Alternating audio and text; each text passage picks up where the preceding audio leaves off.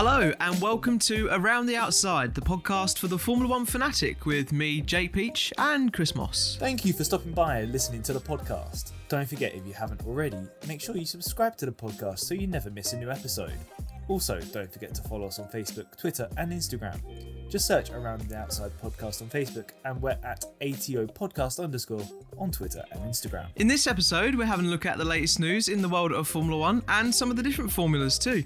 We'll also be taking a look at this weekend's Azerbaijan Grand Prix. But first, Chris, let's take a look at what's been happening with the latest news around Formula One.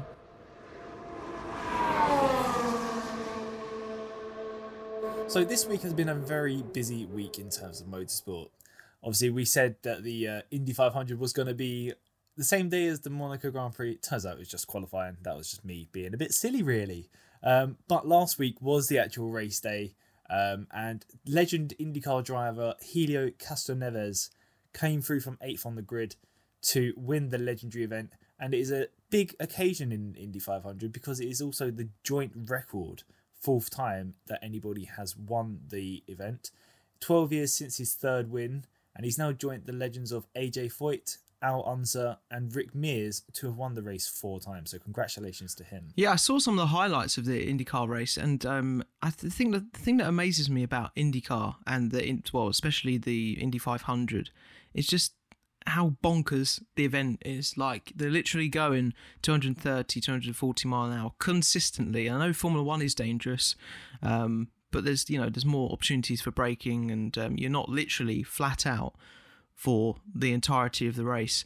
And um, of course, apart from the pit stops, I just I find it absolutely mad that that people will just go around uh, an oval for, for that long, that fast, and and literally not quiver at all. Um, but you know that's that's what you get for being a, a, racing driver. I guess that's why they're the best. And Helio won it four times now. I mean, also for four times as well, not to have crashed in those four times either and come out on top is um is quite an achievement. I just think yeah uh, with, there's no room for error with the Indy 500, is there? Really? I know there's I know there's sort of no room for error in Formula One, but there really isn't in the Indy 500. No, if you have a have an incident in the Indy race, that's it. obviously, if you break a front wing or something in Formula One, you have a chance to get back to the pits. Obviously, if you have a crash, you know, going 230 kilometers an hour, you're going to do more than break a front wing. So, uh, and obviously, there has been times where there's been very, very serious accidents. Um, but yeah, it you know Helio's always been very very good at the 500. I mean, he came second a few years ago when Takuma Sato won it for a second time.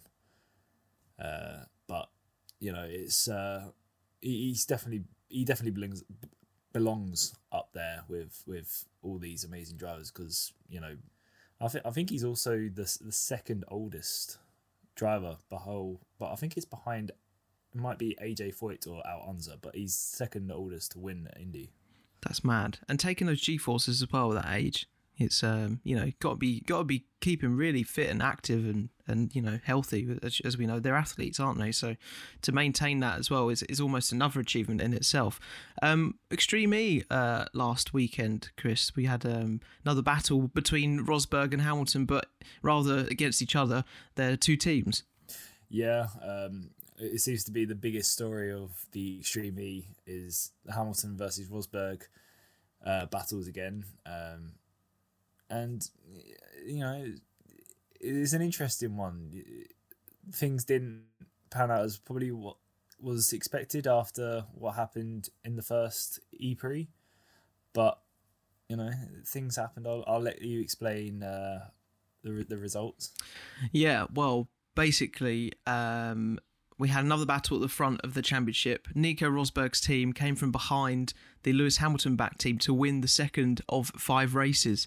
Um, so Molly Taylor and uh, Johan Kristoffersson now have a 14 point lead in the championship ahead of uh, Cristina Gutierrez and uh, Sebastian Loeb of Team X44. And we know Sebastian Loeb is a, a revered rally driver um, in the World Rally Championship, so he's he's no stranger to the off-road uh, series at all, and um, something of a legend, I guess, really. Um, but yeah, it's that, that what we saw in, in Formula One, sort of the um, Rosberg, always there, always fighting in some way and, and ruffling the feathers uh, of Hamilton's team. Well, in this in this instance, the team. So um, yeah, it's it's looking uh, it's looking interesting, hotting up a little bit. I'm still getting my head around some of the rules, if I'm honest with you, and and the formats. Um, but yeah, it's, it's only, of course, the second round. So um, excited for the the next round, of course. And we've got some breaking news from this weekend uh, regarding Formula One, and that is, of course, the Singapore Grand Prix is going to be cancelled. It was due to take place uh, the first weekend of October on the first and the third uh, weekend, and uh, it's now been cancelled due to the immigration restrictions that have been placed upon Singapore due to the COVID pandemic. F1 are now looking for an alternate venue to take its place for that weekend. It's going to be tight to find a track, and it's also in the middle of a, a triple header. Um, Jake, do you have any suggestions that if anyone from Formula One uh, is listening, that give a, a track suggestion to that could be either in Asia or in the oceanic region? Well, we haven't been to Malaysia for a while, have we? Um, around that's, that's, a good shout around Sepang, so we could go there. But I don't know if that sort of that that slate was kind of uh, drawn clean now, and, and that was that. Um, of course, we still have the uh, track in South Korea that we went to that was, I believe, was purposely built for Formula One in Yeongam. But um, of course, with tensions um, between there and North Korea, I don't know if it will be fairly uh, feasible at the moment to do that. Um, so yeah, it's it's a it's a bit of a bit of an odd one, isn't it? Really, I mean, see, and, and the thing that frustrates me, and I think I was saying to this to you um, away from the podcast the other day, uh, or the, literally yesterday when we found out, um, it's always the good tracks that like get taken away. Like Singapore was, I think, um, quite a favourite among the drivers. I think everyone loved it a lot. I know that it's been forced because of um, the pandemic, but it is a shame because um, obviously Formula One have been able to make the other circuits work within the restrictions, and um, yeah, just a real shame that it's that's kind of gone this Absolutely. way. Absolutely. I mean, this could be a catalyst for um, other tracks potentially having to pull out if more restrictions are put on. Obviously, most of the teams are you know English based, and obviously the UK government has obviously just changed. So the likes of Portugal It's now gone onto like the amber list this could potentially open up the gateway for more countries having to pull out of the championship if you know they can't get their cars to the circuits from the factory. Yeah, a, it's a real shame, um, but we always thought this might happen. We always thought the calendar was going to change. It was it was going to be pretty unlikely that we were going to go through the whole Formula One season without any alterations. Um, but as I say, I'm sad to lose a track like Singapore because I think it's is a really really cool circuit, um, and somewhat I'm I'm happy that we've gone to Monaco and not missed that for another year. So I guess we can't have it all you know this this season we've had we've had one amazing track and if we have to give that away for another one, then I guess so be it. But uh, yeah, Mal- Malaysia could be an option, but I don't know what you know the COVID situation is there particularly, um, and how the uh, UK government will respond to it. Of course, with with their restrictions, their list, and as you say, a lot of the t- the teams are British, so um, yeah, might be quite difficult to make that happen. But um, I mean, this is the am I right in saying the biggest calendar we've ever had? Um, in, in, in, in history of Formula One anyway. So it wouldn't be strange to have one less race, I guess. Um, 20, yeah, exactly. So I don't think it's the the the worst thing in history. And I guess when they were planning this calendar at the start of the season, they were probably thinking along the same lines as well. So, uh, yeah, sad, but um, realistically, probably the right decision. From a team perspective in the news this week, uh, the Sauber team, currently known as Alfa Romeo in Formula One, is in talks with a group called Stellantis, which was created by a merger of a Fiat Chrysler group. They also uh, own Alfa Romeo, of course, but uh, between the PSA group as well, they're looking to form a partnership with them. They own Peugeot, Citroen, and uh, the Opel and Vauxhall brands too. And uh, this deal, if it does go ahead, is looking to continue the brand of Alfa Romeo past the end of the current 2021 deal. Very interesting that we have all of these different car companies I guess, in Formula One under the guise of a single brand, Alfa Romeo.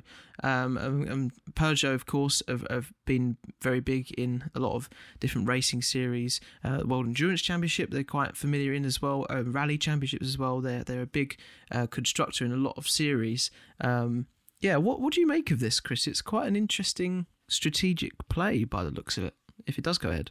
Yeah, it's. Um, I mean, Alfa Romeo it was a lovely thing to have back. Obviously, they were one of the original, um, well, champions back in the 1950s. They they won the very first uh, championship, and um, yeah, it's sort of nice to have that brand back. Uh, you know, we've got the likes of Kimi Racing under him at the minute, and Antonio Giovinazzi, who who also wants to uh, have a new contract deal as well um, with the team.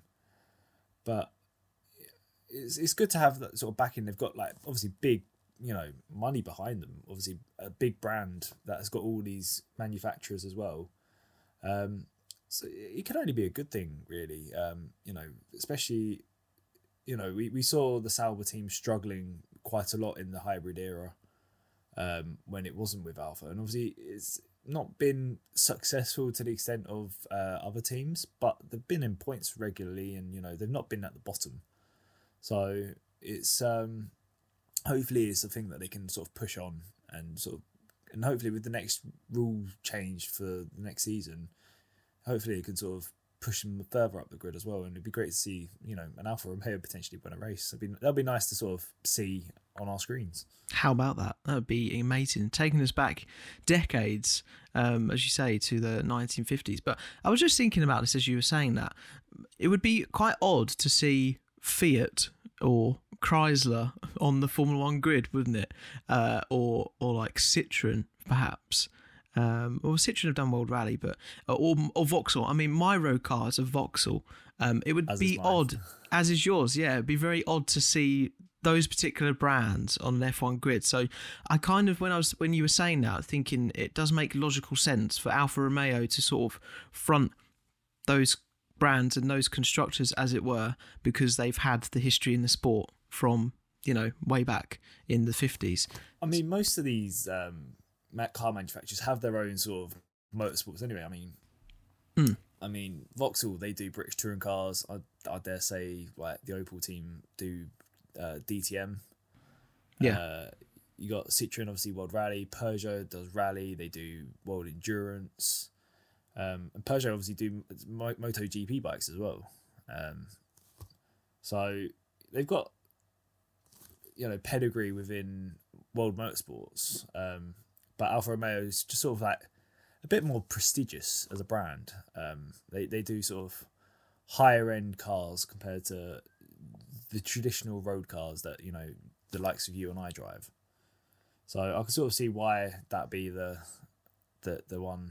I mean, I couldn't imagine a Fiat F1 car to be perfectly honest. Can you imagine? A Fiat 500 Oh, driving dear. around the streets of Monaco.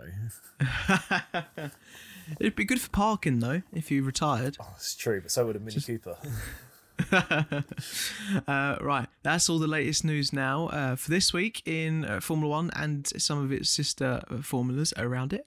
Let's take a look now at uh, preview of this week's Grand Prix around the streets of Baku in Azerbaijan for the Formula One World Championship.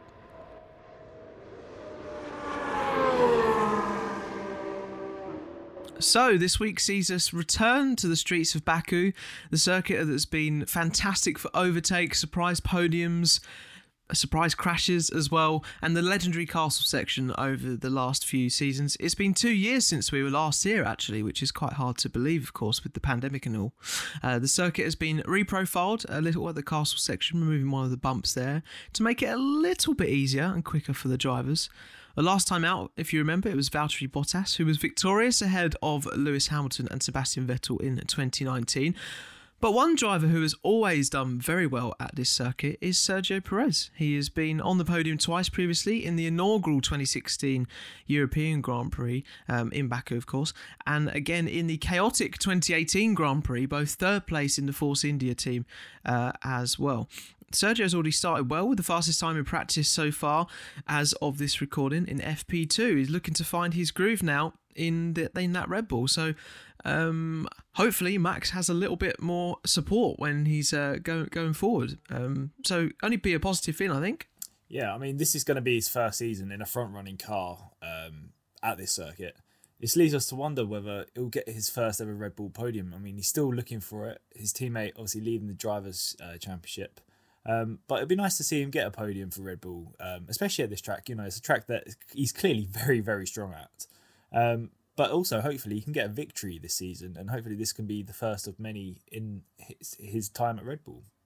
But this then leads us to whether Red Bull will play the team game, uh, whether Sergio is ahead of Max in the race, if they then do team orders to get Max ahead, or whether they'll allow Checo to get to the checkered flag first. Um, but also, this, this then leads on to how Mercedes react because, I mean, so far, as of recording, Mercedes have not been uh, at the races so far. I mean, it's, it's going to be the second race as it looks where they're nowhere to be seen. Um, obviously, disappointment at Monaco last time out, but also they seem to be struggling for pace around Baku as well. So it'll be interesting to see if they can claw any advantage back in time for the qualifying session uh, on Saturday, but also whether they can minimise any damage or even get lead of the championships back after this weekend as well. But so far, it looks very much in Red Bull's control. Yeah, it does, and it's been a real weird sort of pendulum swing of momentum towards Red Bull. Um, and uh, yeah, what on earth is going on with Mercedes? We, uh, I know we're very quick to react in Formula One, and things happen very fast, and we judge very quickly um, from you know this side of of where we're talking about it. You know, it's like the typical kind of armchair critic, as it were. However, it's a little bit concerning um, given we know their their dominance. And we did think Monaco was a one off because of sort of you know it being more of a street circuit. Plays into Moore's uh, Red Bull's chassis and their setup with their cars. We know it's been very good in in sort of the high downforce circuits like that. So yeah, it's um it's very very strange. And also to mention, Ferraris again. We thought that was a one race fluke with Monaco, but in fact, we've gone to what's considered a uh, a high powered uh, engine dependent track for Baku, of course, with the one of the well longest straights in in the calendar, uh, and Ferrari are there. They're they're right up there with Red Bull. Um, I thought I'm, I'm quite surprised by that as well. We've just seen this drastic turn of pace. Where, where do you think this has emerged from, Chris? Uh, I think it's to do with what they said back in Monaco. They've done something to the wings where you know we've got this whole limbo wing situation going on um, and they said they're going to take advantage of it. And they've got until the French Grand Prix before action takes place. This is the last Grand Prix before then. So, you know, they're going to do what they can. And uh, this weekend, they, the FIA have asked the teams to put a couple of dots on the rear wing so they can measure uh, and track measuring of how much it flexes over, of course, mainly down the straight and obviously moving back into the corners. Um, so, you know, again, this race could be another sort of weird one, but then France it could be completely different, you know, and teams sort of change drastically in positions again, and Mercedes might suddenly be ahead again. We we don't know. It's very much all up in the air. Um, but I mean, we've we've I've, I've personally said it since the start of the season. The Red Bull's got the strongest car, and at the minute it is very very obvious to see. Do you think it's very odd that they've waited, the FIA particularly, are waiting until the French Grand Prix to change this? Because it's it's there right for everyone to see now. The the evidence has been thrown out. We've seen it all online and on YouTube and whatever. Um, but they're still letting teams go ahead of it, even though it seems still a little bit contentious. What what do you think about that? Um, yes and no. Um, I think they've done it so that teams can have the time to rectify if they are knowing that they're out of breach. Um, but also, there, there isn't many ways to measure on track. You know, it's easy to measure when you're in the pit lane because the car's stationary. The only thing you've got to go on is camera angles, you know, and it's got to be very hard to try and get every single degree of angle while a car's moving at 230 mile an hour or 220 mile an hour or you know you've only got such quick reactions, but by the time you're getting into turn one, say in Baku, you know, you're breaking about 150, 100 meters before the corner. So you're going to be such a quick thing of trying to measure it that I think now they've got this place where they've got, I think they're only little sticker dot things to go on the rear wing, but it's enough to, they can then measure how far and close the dots get. Um, I think I think that's the reason why they've taken the time. Do you think then when we get to France, uh, number one, do you think the FIA will rule that it's illegal and very and a bit contentious and a breach of the regulations? Uh, and number two, if so, do you feel like we'll see just a massive reset uh, of of performance uh, across the grid? Um, I don't know what the FIA are going to rule.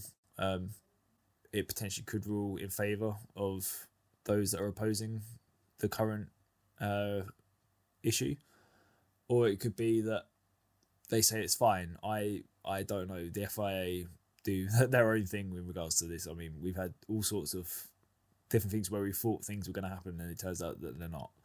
Yeah. Um, what's your what, what's your gut feeling though?